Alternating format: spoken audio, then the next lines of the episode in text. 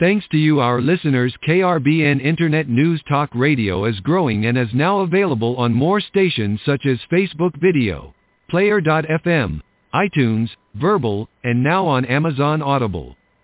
KRBN Internet News Talk Radio currently does not receive any funding to bring you these programs.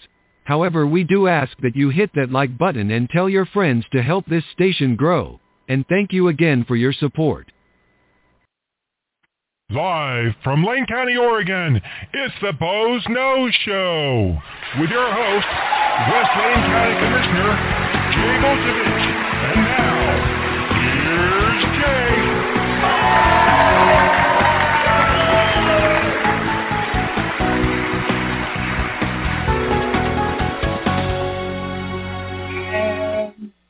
Good afternoon and welcome to another edition of the Boze Noze Show. And I'm your host, West Lane County Commissioner Jay Bozievich, and we're coming to you live from beautiful downtown Elmira, Oregon, where it's breezy, windy, rainy, wet, and it's been a hell of a week with ice on the roads and all that stuff. So I'm happy to be inside doing the Boze Noze Show and just you know, making myself available to the folks of Lane County and anyone else that wants to call in at 646-721-9887.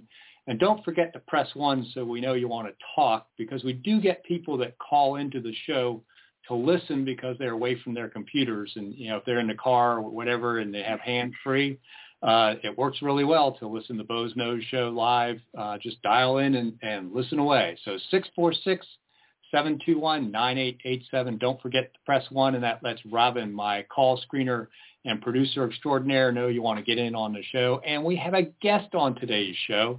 So you can also call that number to, and ask our guest a question because we're talking to Kyle Blain today, who has put his hat in the ring for the East Lane County Commissioner's seat. So he wants to be a fellow Lane County Commissioner with myself. And uh, Kyle, welcome to the Boze Noze Show. Thank you for having me. I'm excited to be here. So, Kyle, uh, you know, other than you know having a moment of temporary insanity like I did and deciding to be a Lane County Commissioner, let's talk a little bit about who Kyle is, so that, you know folks can get to know you a bit. Might might uh, stimulate somebody to call in and ask further questions. But you know, sure. where where'd you grow up? You know, you know, what you know what'd your family do? You know what'd you do growing up? You know um, tell us a little bit about kyle.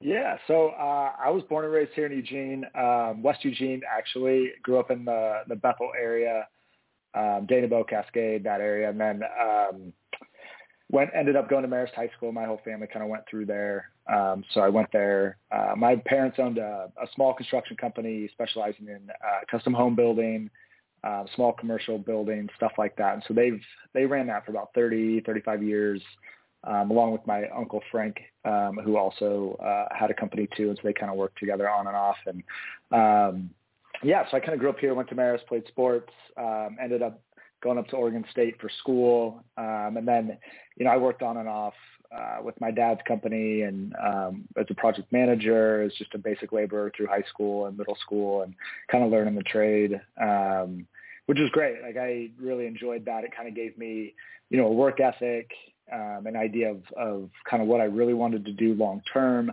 I liked building, I liked the process, but I didn't necessarily want to be uh, the one out there every day in the rain and cold. And so I was like, let's let's figure out something else. Let's uh, let's stay in the world, but but move move on. Um, so I tried. You know, I worked in a few different areas after college. Um, you know, I, I started a small insurance company, ran that for four or five years, um, which was great. And then, you know, I still wanted to get back into the, the real estate building sector. Um, so I kind of self-taught myself and read a bunch about private lending on real estate and kind of what that entails and being kind of a niche lender in the market for folks that are, you know, building from ground up spec home, commercial construction, fix and flip, you know, lower income uh, housing, mobile home parks, things like that. Um, and I got a, an opportunity with a great firm here in town and kind of did that for the last seven years. Um, and that's gone, that's gone really well. It's, it's taught me a lot about um, land use, code development, um, you know, hearing from from builders and contractors and, and kind of their needs, working with the cities and the counties on permitting and processes, um, which can be a little arduous to say the least. Um, and so that's kind of given me, you know, a lot to to bring to the table as far as our current needs today. Um, and along with that is, as I kind of developed through that, um, I ended up running for Coburg City Council. So I've been on the, the city council for about four years.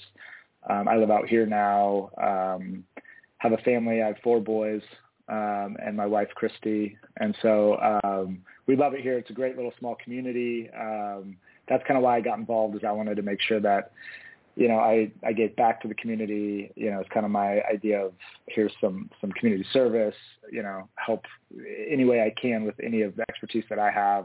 Um, and I turned out I just really enjoyed it. Um, it's been a, a cool experience to see where Coburg, even the last six years, has developed and grown, and um, having a, a little hand in that that's been pretty cool to to see. So um, that kind of you know kind of got me in the political world about thinking about well what what's the county doing? What's the state doing? And and kind of just opened opened the door for it i guess. And um when i started researching and talking to folks you know talking to you jay and getting a feel for you know what the the issues are in the county um i decided you know i i feel like there can, things could be done a little bit better and we should maybe go a different direction. Um and so that's kind of why I decided to throw my name in the hat. I, you know, I'm a local kid, grew up here, love it here, don't want to leave. Um, so I figured if, if there's anything I can do to help um, keep Lane County on the right track or adjust the track that we're on to, to make it better is, is my goal. So. Yeah. Well, it sounds like a, you know, really great background based on, you know, we're, we're currently starting the process to update our strategic plan at Lane County. And part of that was kind of a community questionnaire we had out there, not a very scientific one because it was through the web. But the number mm-hmm. one issue that comes up on everybody's radar is housing and, and and or homelessness or combinations of those things, some description around affordable housing. Um, and it sounds like, you know, so you, you kind of grew up at at your dad's side, you know, who, who was building houses, you worked for your dad, you know, and and manage these projects. Yeah. Kind of know what it takes to actually build a house and what what causes it to be more expensive or less expensive, and and a really good understanding of of that housing issue, um, you know, which you know that that practical knowledge, and then on top of that, now you've moved into the financing of of housing, which of course due diligence for financing means you have to check into everything, not just yeah, not just how much does the construction cost is is it even going to be permittable under the current codes and everything else? Because you know you kind of start some of that financing at the front end of the projects um, so you kind of got to get an understanding of that. So now you've got that interaction of how does the permitting system start impacting some of that? And then how does the financing the project? So you have a, a view of the housing um, system and how housing gets supplied that's pretty unique and a great background. You know, you know, yeah. I mean, talk talk a little bit about what you kind of see is, you know, some of the barriers that have been put up by, and it doesn't have to be by county government, but just by government in general to affordable sure. housing and, and some of the things that, you know, maybe we ought to start taking a look at that would help us make it cheaper, easier, faster to get housing built. Yeah. Um, I mean, honestly, I think just the cost to develop a, a lot in in any part of Lane County. I mean, some are worse than others, obviously, but it's so expensive. It's so time consuming. Um, I mean, the SDC fees seem to be outrageous most of the time. The the timeline to get permits and and get utilities and all of that is phase past that. Remember, we're talking to a broad audience. What's this? Right. What's SDC? so like system development charges. So getting you know, uh, like getting the, the, the lot ready, getting all of your, your, uh, permitting, getting the building code, the land use, all of that that stuff situated with with whatever municipality, the, the county or the city or or you know wherever you're you're located. Um, those are kind of the, the soft costs to getting into the build, right? And then that all tacks on to the land cost, the the contractor cost, the the build cost. Um, and so as you add all of that up, I mean, you could be sixty thousand dollars in before you put a stick in the ground, right? And so you're buying a hundred fifty thousand dollar lot. You got sixty grand into just the city to allow you to build. Um, I mean, it's it it turns the property into a half a million dollar property overnight, just because that's the cost to do it to to get your if you're a spec builder or even a homeowner trying to build your own home. Um, it, it's just a huge hurdle for a lot of people. And I think if we're about, we, we talk so much about low income housing, um, there's not a lot of builders that are willing to do that because it's so expensive to do it, uh, especially with uh, you know what they want from you as far as the, the quality of the build and you know green and and certain areas only, and then they have added costs for you know just kind of the specifics of the the way the home is going to look. And so it's like if, if we're truly building low income housing to get people from you know, maybe moving to the street to, to being in a home. Um, I think we really need to look at changing our building code and our costs for private industry to come in and actually help the, the city and our community build true low income housing that gives them an opportunity to actually make it affordable per door. You know, so if you're building a six unit apartment building, but it's going to be low income, if you did that today, I mean, you're looking at like $145,000, $180,000 per door for a build cost. That's that's not low income housing.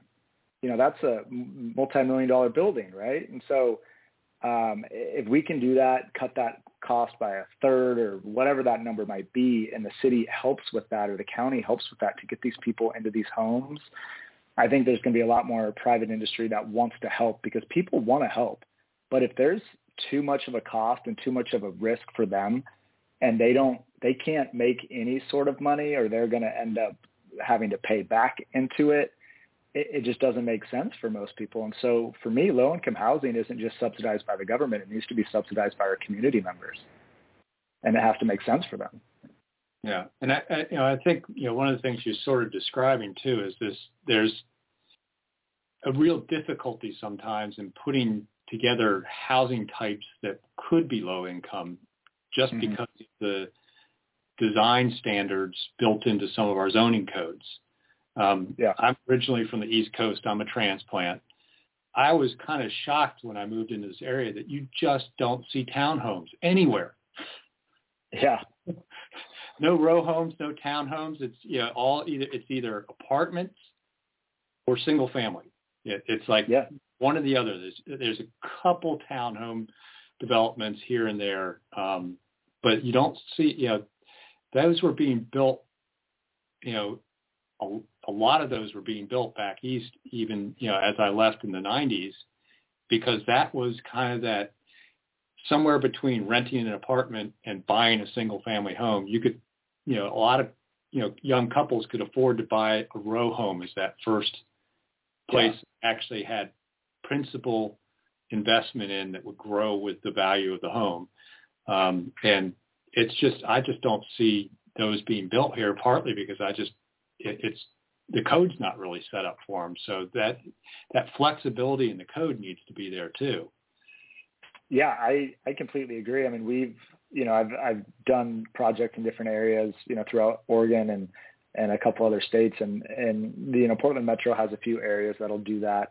But if you can do that in certain parts of the city, that it makes sense to have a significant number of row homes that people can tra- transition from an apartment as they move up and they get comfortable or they're a young family or whatever happens, then they can purchase their own townhome.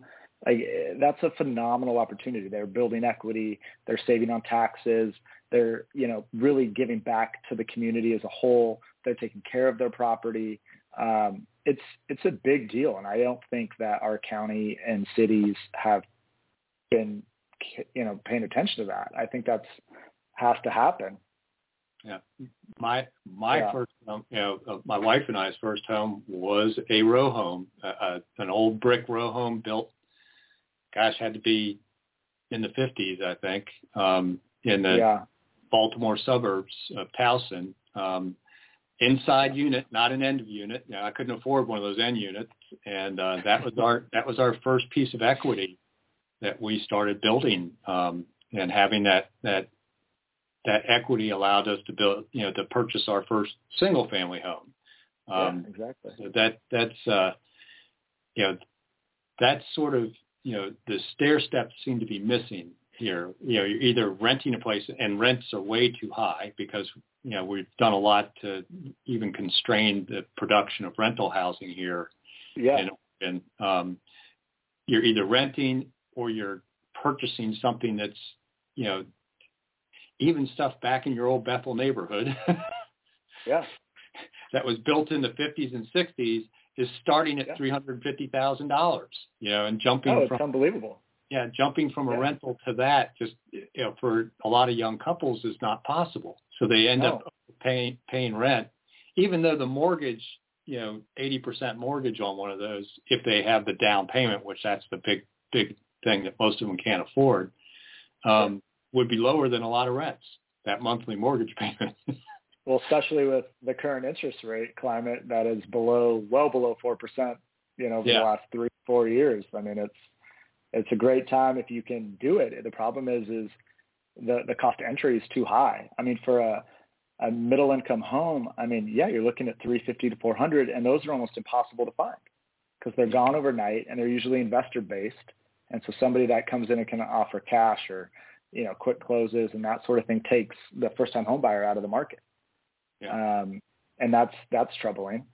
Um, not to mention like the the average rents have just significantly increased as you mentioned year over year. Um, I think we're at average median rent for the Eugene area is like nineteen hundred dollars or something. I mean it is it's way up there. Last year this time I think it was at like sixteen ninety.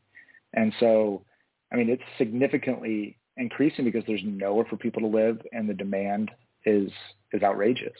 Um, I, it blows me away how many people are able to actually afford that right now, um, or they're not, but somebody's filling those those places, which is which is interesting because those people should be able to buy a townhome, you know, or a starter home somewhere that actually is feasible.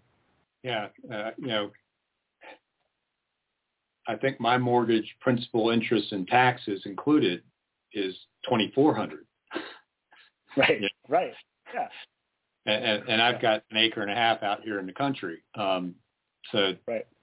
You you think about you know 1900, yeah, you could be paying a mortgage on something that's 350 to 400 if you could find it, and if you had the other 20 percent down payment. So it's kind of Yeah. you know, that that we have to do things um, here in Lane County and the state of Oregon and have people that are willing to advocate it for that make it easier to build. You know, and things like that mean things like, you know, expanding urban growth boundaries and um, making more land available to be built on. Because one of the, Right. you know, one of the first costs in a house is how much did the raw land cost um, as you are purchasing it to, to subdivide that, to do Mhm. that subdivision. You know, what's that, that land cost? Well, if there's not a whole lot of developable raw land, that price per acre just keeps going up and up and up. Yeah. Yeah. And that- absolutely. That's the first piece you got. So the more land you make available that's allowed to be developed, that starts, you know, keeping that price down. And then just trying to do things that make it easier or more flexible, you know, and not adding a bunch of new fees and, and all that. And yeah, Yeah. if you go back and listen to the Boze Noze show, you'll hear a couple, you know, issues I've brought up, brought forward where, you know, there's been a desire to add things like a stormwater fee out in Mhm. unincorporated Lane County. That's just one more cost of owning a home. Or if you're renting, it's going to be passed on to you, you know? Yeah, exactly. It always gets passed on to the renter. Um, I, yeah, that's that's a good point because like you know in Coburg we don't have stormwater, so it runs into you know the streets or the yards or you know whatever it be or your neighbor's yard, right? And so you know it, it'd be really difficult to be in a rural area without stormwater and have a stormwater fee to to basically keep the ditch clean. You know, it's just that doesn't make any sense. Like if if you're going to do it, then you need to give these people access to get that water actually away from their properties.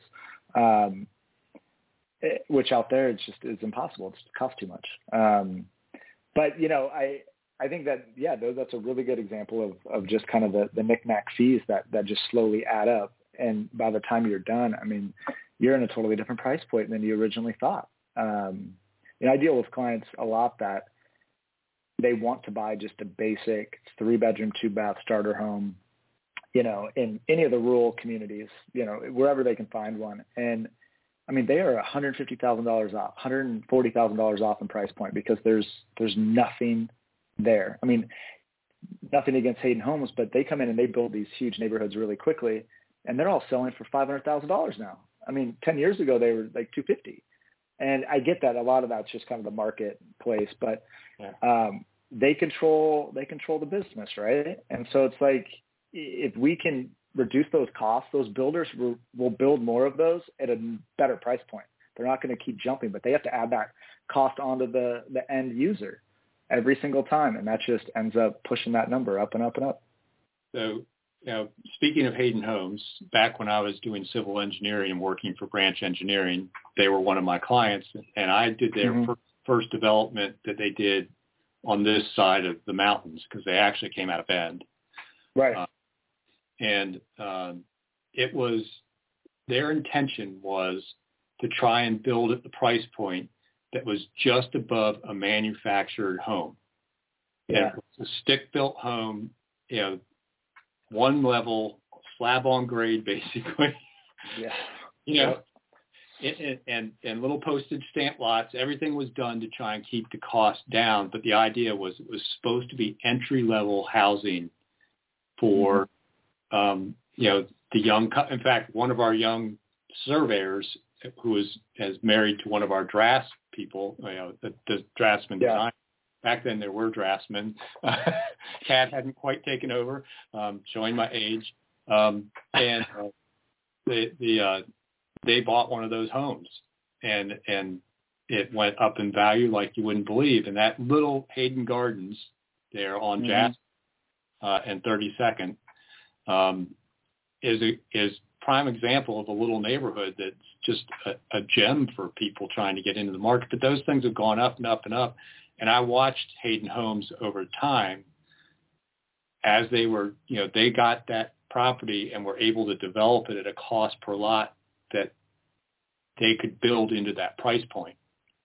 And now yeah. we're getting this issue of um, people uh, building into these um, buying these subdivisions, and, and you know whether it's Creswell or out here in Veneta with Hayden Homes, that the base cost of, of the land, the streets, the water, the sewer systems they have to put in to serve each lot, the electricity, and, and everything else. By the time they start building a home, they have to build into that half million dollar range to recoup the cost of the land and the infrastructure. Yeah. You know? Yeah, you absolutely have to. There's no way around it. So definitely um, something we need to to to work on is how can we get back to that Hayden Gardens sort of housing, or even yeah. you know, like I said, a townhome or something that people can afford yeah. as a young couple. Right, and a good example out in that Jasper area is there's there's some small mobile home park developments that are actually mobile homes on their own lots with normal streets, and that's a significant like way to bring that first time home buyer. They have their own land they buy their own mobile home. They can they can you know buy their own, fix it up, do whatever they need to do. They can build a little garage on it. That's and they're they're nice and they're they're cheaper than a Hayden home. They're the the cost entry is you know reasonable, and that's a great place to start. If we had opportunities like that where you can build these nice little communities, I guarantee you investors and you know uh, people would come in and want to build those, and people would would snatch them up. I mean, you look at, you know, I've done some infill stuff throughout Springfield uh, where you, you buy a little lot and you place a nice brand new manufactured home on a lot, you know, on a foundation uh, permanently affixed and you build a little one or two car garage next to it. Those things are gone in days and they're, they're just under the market for a single family home, but they're way nicer and they're all brand new. It's like, how are we not like using that as here's your low income housing, here's your first time home buyer, here's your, you know, retiree that just wants to enjoy life and travel in their RV, but they want to, you know, a quaint small home. This is, those are the people that need these opportunities. And we, yeah. we don't hit that mark. Yep. Yeah. So uh, I'll pause for a second just to remind people again of the call in here. It's 646-721-9887. And, uh, you know, anytime somebody wants to call in and ask Kyle a question, they can feel free. And it's 646-721-9887. And uh, we can get you on with Kyle to ask him a question. Or if you have a question for me and you want to take us in a different direction a little bit. But Kyle, I, I want to talk a little bit about your experience as, you know, as a city councilor maybe, and, and just, you know, you know, having been in government and involved, one of the things about being a civil engineer, and you know this from being in the housing field, is I've dealt with government a lot. You know, because yeah. if you're getting permits, you're dealing with government. I actually, you know, did subdivisions, and I actually, in, and also did projects directly for the government, imp- infrastructure projects, you know, uh, street improvements or whatever else. So I had a pretty good working knowledge of government, but there's a big difference between dealing with government and actually being an elected official or, you know a city. Uh, and my first elected position was on the Lane Community College Board. There's a whole different sort of learning curve that helps you know that you've had and I had at, at LCC that helps prepare you to be a commissioner. And that's about just being an elected official in Oregon there's a couple tricky things, uh, and you know you probably are aware of things like public meetings law, uh. Oregon's budget. You know, the accounting for a city is a whole lot different than the accounting for your for your uh, uh, finance firm, isn't it? Yeah. Yeah. Oh, absolutely. A little bit about just that kind of that experience and the learning you've had as a city councilor that carries over to being a commissioner. Sure. Um, yeah, I mean, I, I came in green, you know, into, into city council. Um, there was, there was a seat available. Somebody uh, ended up moving away from the area. And so um, I threw my name in the hat with, with th- two other people, um, ended up getting the, the opportunity. Um, the great thing about, I, I mean, I have to give a lot of credit to our mayor, Ray Smith and staff at, in Coburg for a small community. They've done an incredible job. They have an onboarding system you know, I got this this binder full of like all the rules and laws and regulations and kind of how the, the process works. And um, you know, they kind of just walked me through it. So I, I learned rapidly. Um, so the first three to four months, like I felt like I was kind of hit the ground running at that point. Um, but the, you know, the biggest takeaway for me is like you mentioned, like being in a council meeting and and the way it's supposed to run um, the processes, the laws, the, the regulation in there um, is really important. I mean, that's something that is, it takes a little bit of a time to get comfortable in it, understand what's coming next, how to, how to, you know, interject in a conversation or, you know, if there's public hearings and, and listening to them and then, then re- having a rebuttal.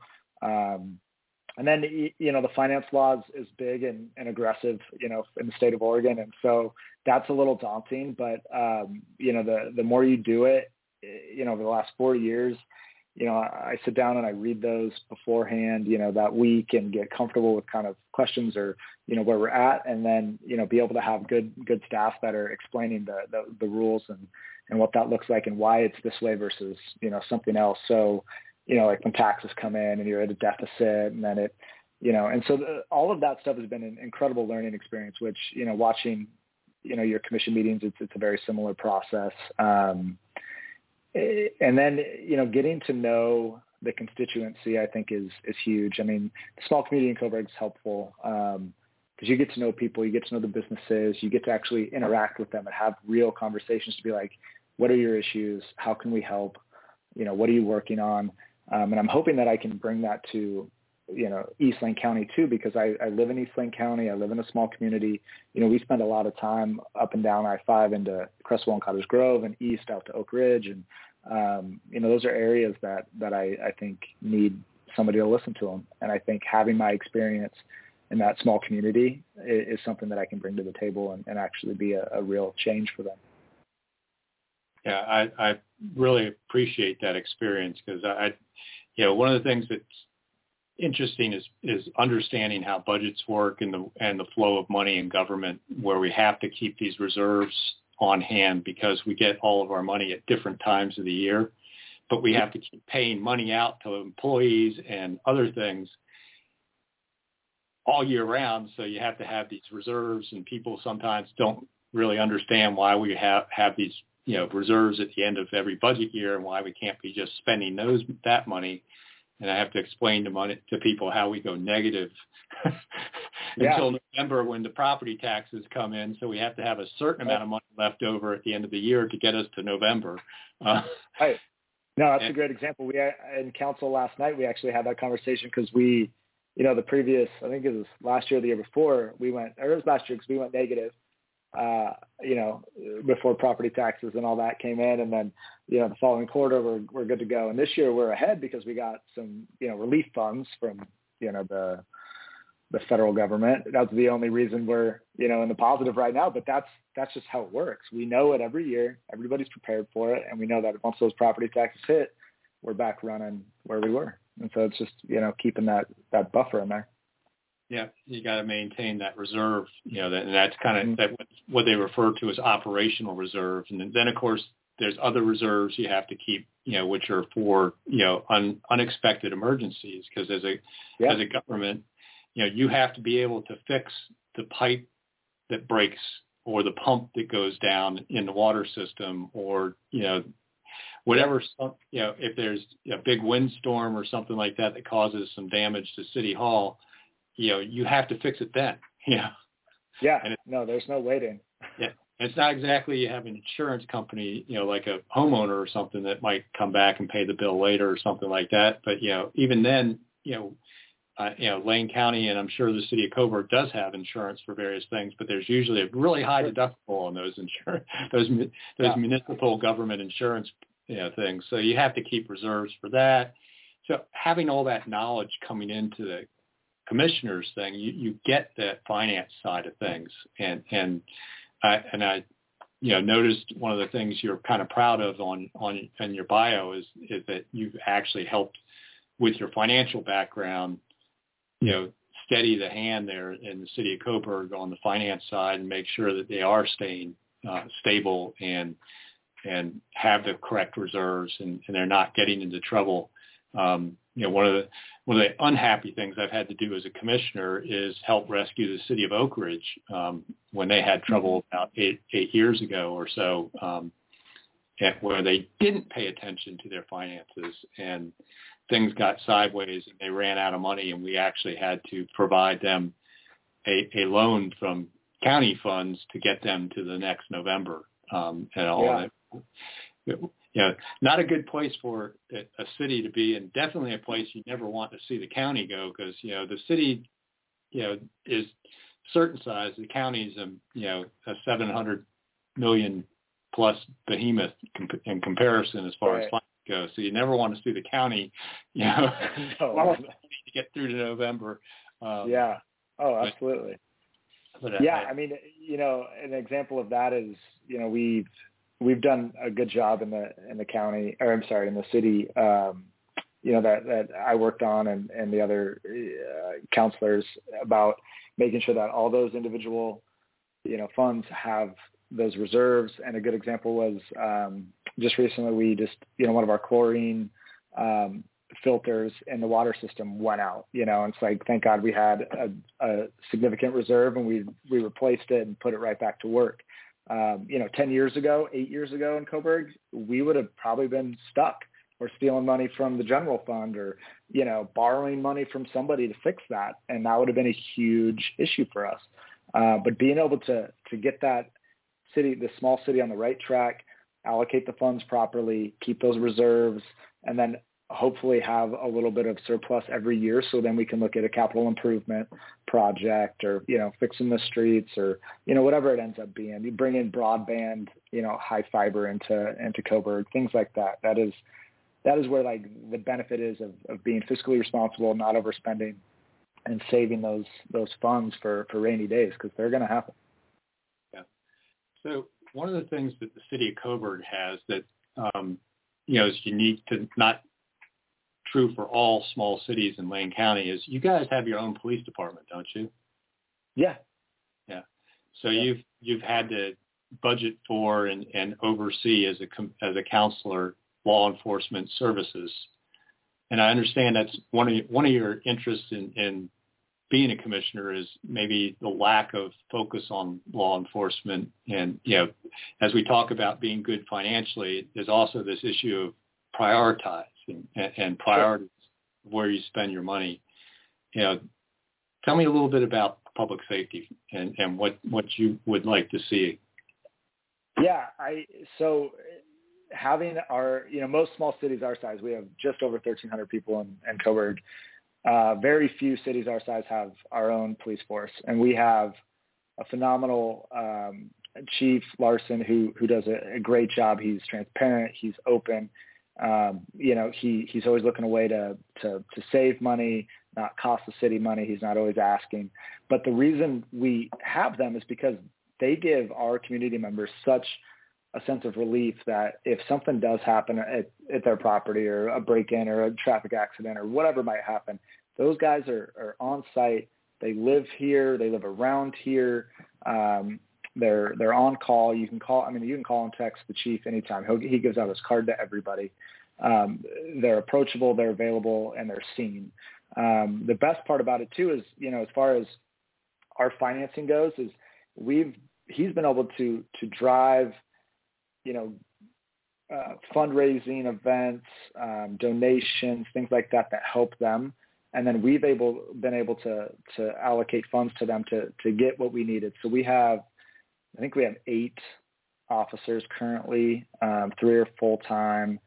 Um, you know, we've partnered with Harrisburg, so we send, you know, I think 40 hours a week up to Harrisburg for for patrol. Um, so we have a good relationship with them. Um, you know, we've been able to to save enough money, allocate funds properly. We've we've been able to buy a couple new uh, vehicles that you know because we've been using old, outdated stuff from hand-me-downs from Clackamas or hand-me-downs from Pendleton, you know, and so they're beat up. They got a bunch of miles on them. Um, so we've been able to to buy newer ones, still used, but newer ones, and and get them in safe vehicles that'll actually you know get out to the community. And um, I think the biggest thing is having a solid police force, you know, sheriff's office, whatever it may be, that is transparent. You know, you can work with them, and we can find ways to to fund them properly so they can actually do what they're supposed to do. They want to be there to help our citizens and when they don't have access or they don't have the ability to get there or funding to get there, um, that's a problem. I had a conversation with somebody just the other day that they live out uh, just north of, of Coburg, and there was, you know, somebody trespassing on their property, and you know, she called four hours later. The sheriff office calls, and they're like, "Yeah, did, did he leave yet?" She's like, I don't know. It's 11 o'clock at night. I'm not going out there at night to see if he's there. She's home, you know, with her daughter, and just like no, that that guy needs to drive by there and make sure that this trespassing isn't turning into a burglary or something worse and just move them on. And in Coburg, if she lived in Coburg, you could call them and they'd come and be like, hey, can you move it on, sir? I know it's a smaller community, but still, it's like we, we got to have that that connection with our law enforcement. And our citizens need to know that they're going to show up if we call them in, in a moment of need. And I don't think it's any fault of the, the sheriff's uh, deputies or anybody on their own, but I think it's just a global issue for the county. It needs to be a priority. Yeah, and and it's it is an issue, and it's a resource issue in our ability to actually fund the sheriff's department adequately. And you know, there's been some choices made, you know, by the current board to fund a climate action committee, you know, at the cost of basically two more deputies. Um, right. The to increase the office budgets for the commissioners so that you know you know they could hire some some interns for temporary help and stuff like that. It's you know where they're choosing to spend their money sometimes is not always where I think our citizens would prioritize because the next thing down below housing for our citizens in some of those surveys was crime. Yeah. Yeah. Absolutely. Match that, you know?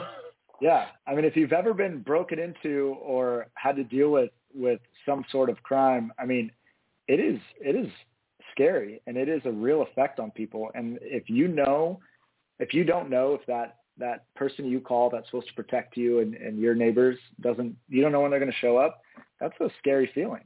And especially if you're in a rural community where it maybe does take a little longer to get out there but if you don't know if they're going to come at all like you know uh, what are you supposed to do? You're just going to hang on and hope that nothing terrible happens. If if something you know comes your way it's just it's and it gives the the criminals a sense of power too because they know I mean, they're smart enough to know that they've either been in jail and kicked right back out or whatever the situation might be, and they go up into a rural community. They know there's only one officer, no officers, depending on the time of day, that are up patrolling that area, so they have time to get away. Yeah. It's just, it's a problem. Yeah, one of our issues, you know, for and this goes how crime intersects housing costs is a lot of contractors are experience a high level of theft from tools to to their tow vehicles, you know, yeah, to to you know, entire tool tool trucks, you know, and, and to you know the copper you know, disappearing, you know, overnight from the electrician roughs in the the electrical, and the next day they come back and it's gone. You know. Yeah. Oh, absolutely.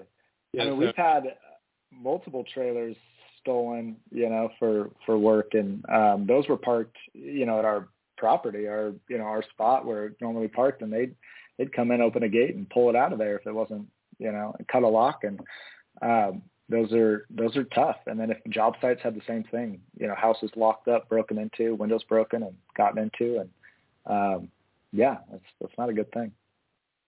Yeah, believe we may actually have somebody that's calling in um, with a question. Uh, okay. Um, you have a question for Kyle, or do you want to take the conversation a little bit different direction? Um, I, I guess a little of both. Um, Jay, uh, so so this is uh, Harry. I, I may recognize me from uh, you know famous events such as the county commissioners uh, meetings. Um, but I was watching a replay of the last one, and uh, Chair Berney was mentioning in regards to the perpetual state of emergency that um, I think a lot of the constituents are questioning and, and losing faith in their in their local government because we seem to be led by the nose. But Commissioner Berney said uh, if the county administrator says there is no downside, uh, and what he was referring to was giving the county administrator more power, that doesn't seem like the right person to be asking. And uh, I, I appreciate Commissioner Bozievich speaking to that. And um, I, so I've actually had uh, some friends bring up uh, Kyle Blain as as a uh, candidate for for this next election and uh, somebody who who might be a good choice to support. And you know, one thing I was going to point out that I think a lot of people, I you know, I'm I'm in uh, the the River Road area, um, which may or may not be uh, Commissioner Bozievich now. It was Commissioner Farr. Um, but I, I've seen how Commissioner Buch has, has really, in my opinion, failed to make the Holiday Farm fire a priority until election time. Now it seems like something's being done, but to me, that's that's something that East Lane uh, residents, you know, really hits home. You know, literally, it's it's uh, such an important thing, and so. You know, I, I was just curious. I, I don't know if you guys had already discussed that earlier. I tuned in a little late, but um, yeah, I was wondering if uh, Kyle would like to speak to that. Yeah, absolutely. Appreciate the call. Um, yeah, I so I've had a little bit of experience up there. I've had some some friends and, and things that that have lost properties. Um, I've had clients call me that you know are looking for help to to get rebuilt there because you know insurance companies and permitting everything's taking longer. Um, and they needed you know gap funding and bridge funding and um, so I've, I've had a, had some experience there. I think the biggest issue for me is just how long it took the county to make a decision and go in there and help these people. I think you know they they they weren't prepared for this even though we seem to have massive fires every other year now. Seems like that should be something that everybody sees coming.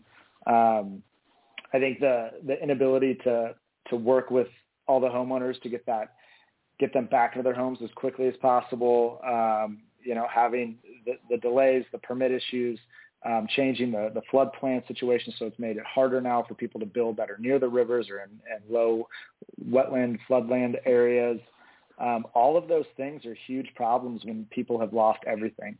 And if you're actually going to do what's best for your citizens, you make that number one priority.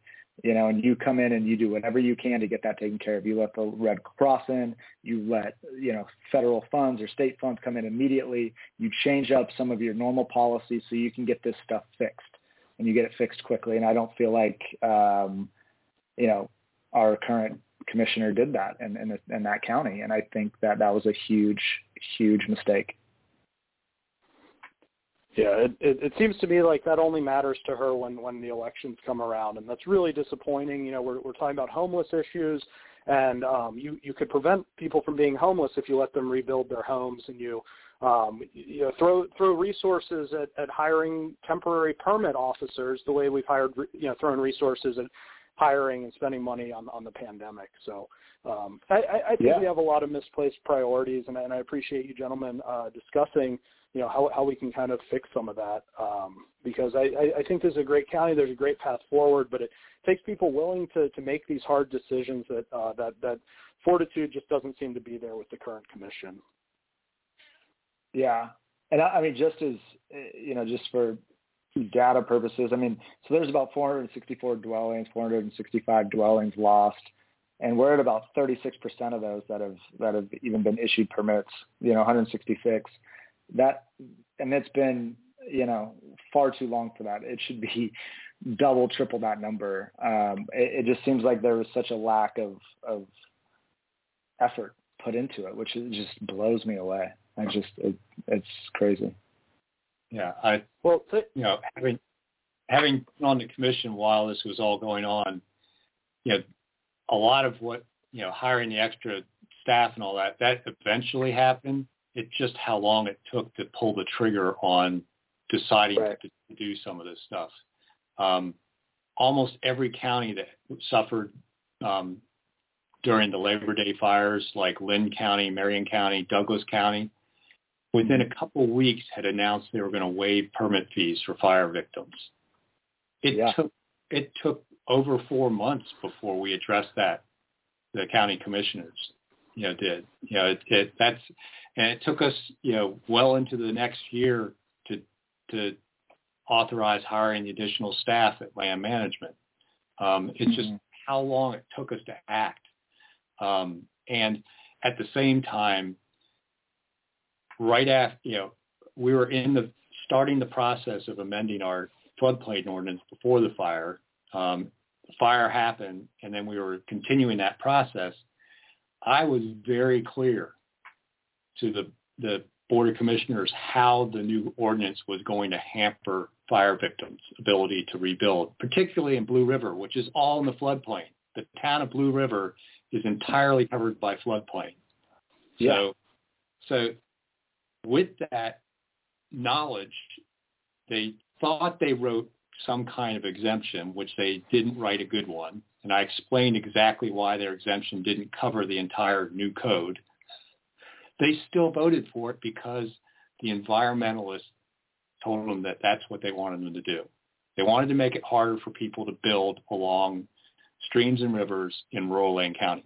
Because if it's up to the environmentalists, no one would build any new housing outside of city limits. yeah. And it, yeah, I mean, what's really funny is a lot of the environmentalists that push that live out in the in the county. Of course.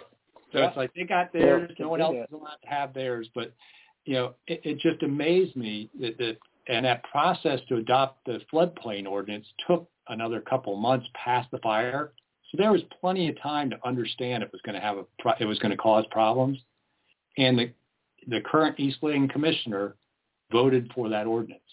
You know, yeah. passed on a three-two vote, and and you know she actually added problems to fire victims with additional red tape.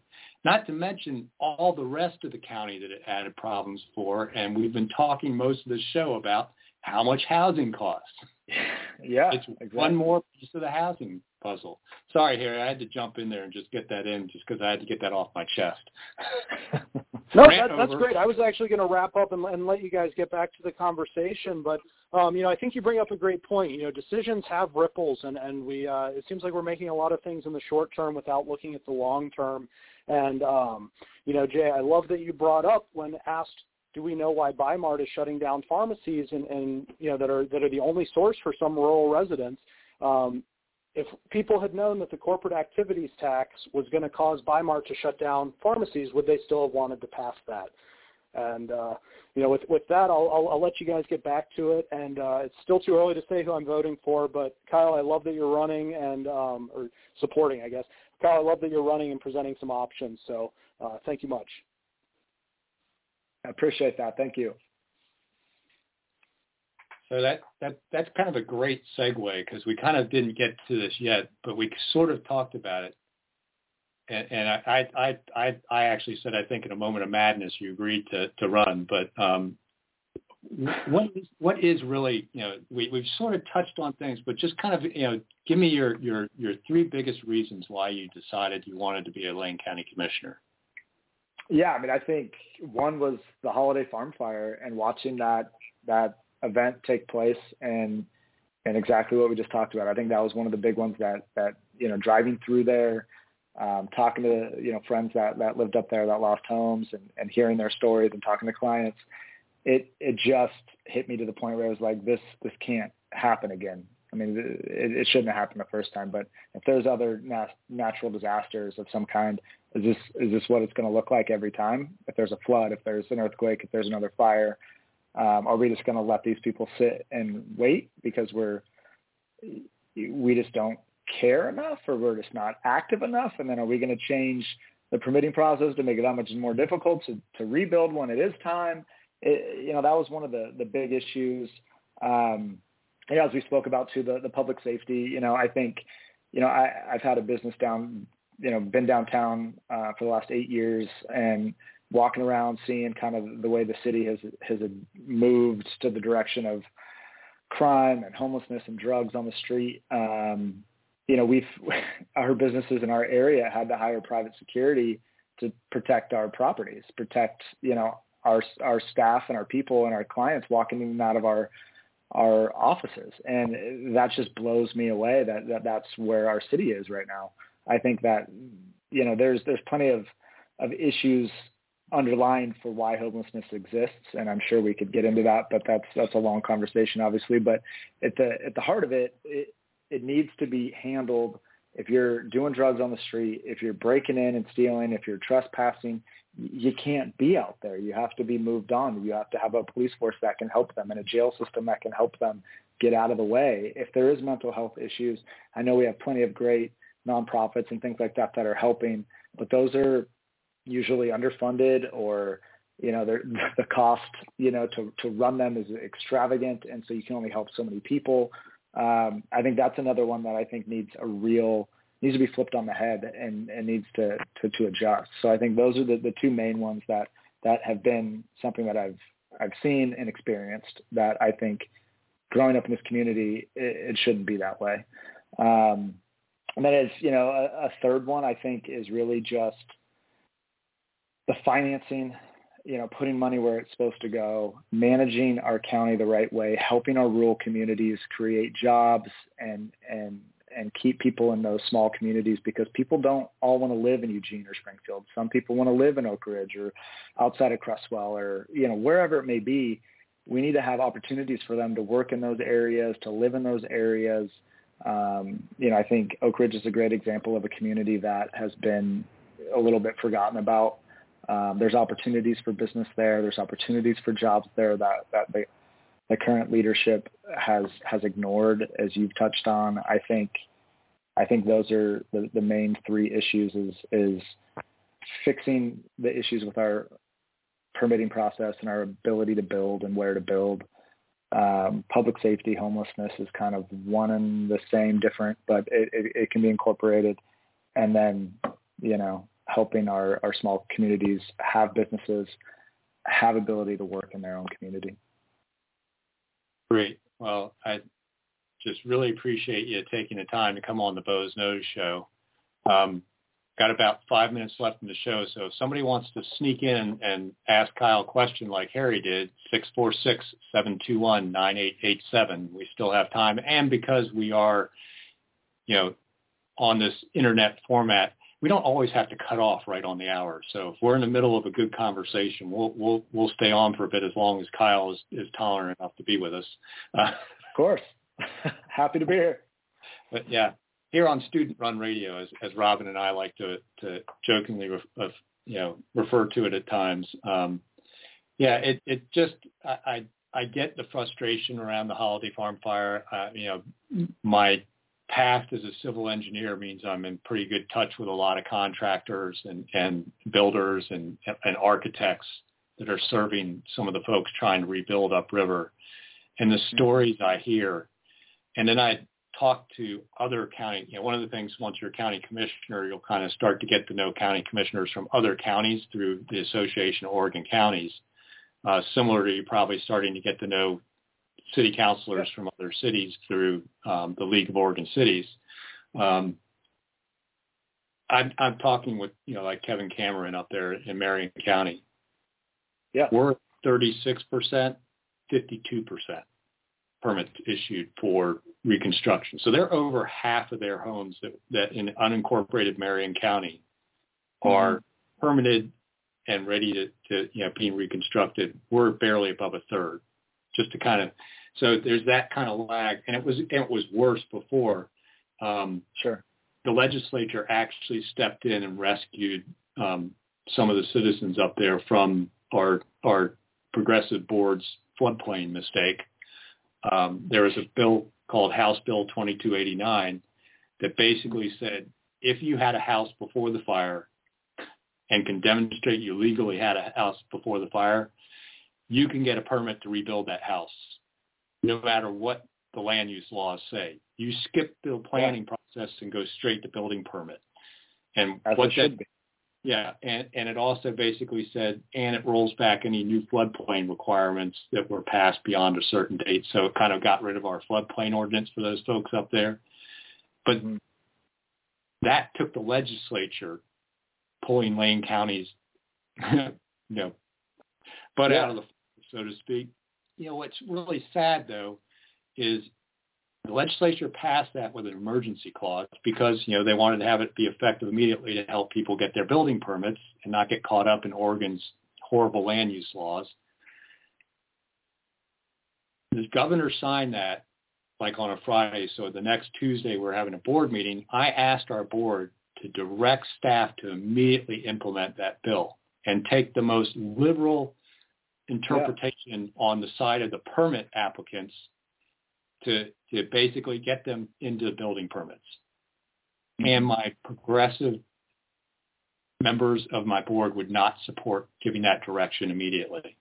They wanted to wait for staff to give them a report back about what that bill meant. Now, mind you, the so bill they, development for months, and the and the governor took like three or four weeks to sign it, so it had been just sitting on her desk, you know, ready. So we knew what was in the bill, but they, they wouldn't give that direction.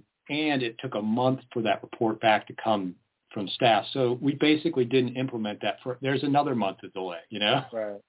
And it's just time and time again, you can look at what our board was doing with helping, what that was not helpful or was untimely when it came to trying to get people their permits upriver. Um, yeah, so, it's